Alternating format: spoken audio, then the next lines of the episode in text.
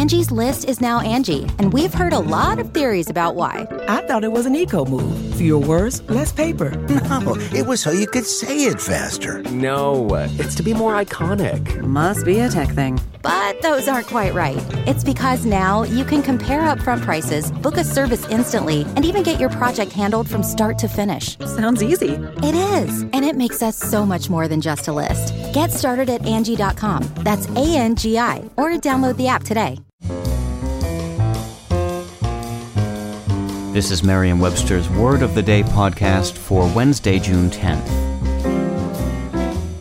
Brought to you by the new Merriam Webster's Advanced Learners English Dictionary, designed for students and teachers of English as a second language. Learn more at learnersdictionary.com. The word of the day for June 10th is flamboyant, spelled F L A M B O Y A N T. Flamboyant is an adjective that means characterized by waving curves suggesting flames. It can also mean marked by or given to strikingly elaborate or colorful display or behavior, as in this sentence. The circus performers were easily identifiable by their flamboyant costumes and stage makeup. If you've ever heard of a dessert served flambé, you already have some insight into the origin of today's word.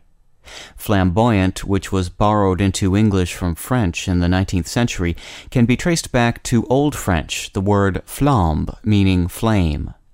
In its earliest uses, flamboyant referred to a style of architecture, often in the florid French Gothic style, which featured waving curves that suggested flames.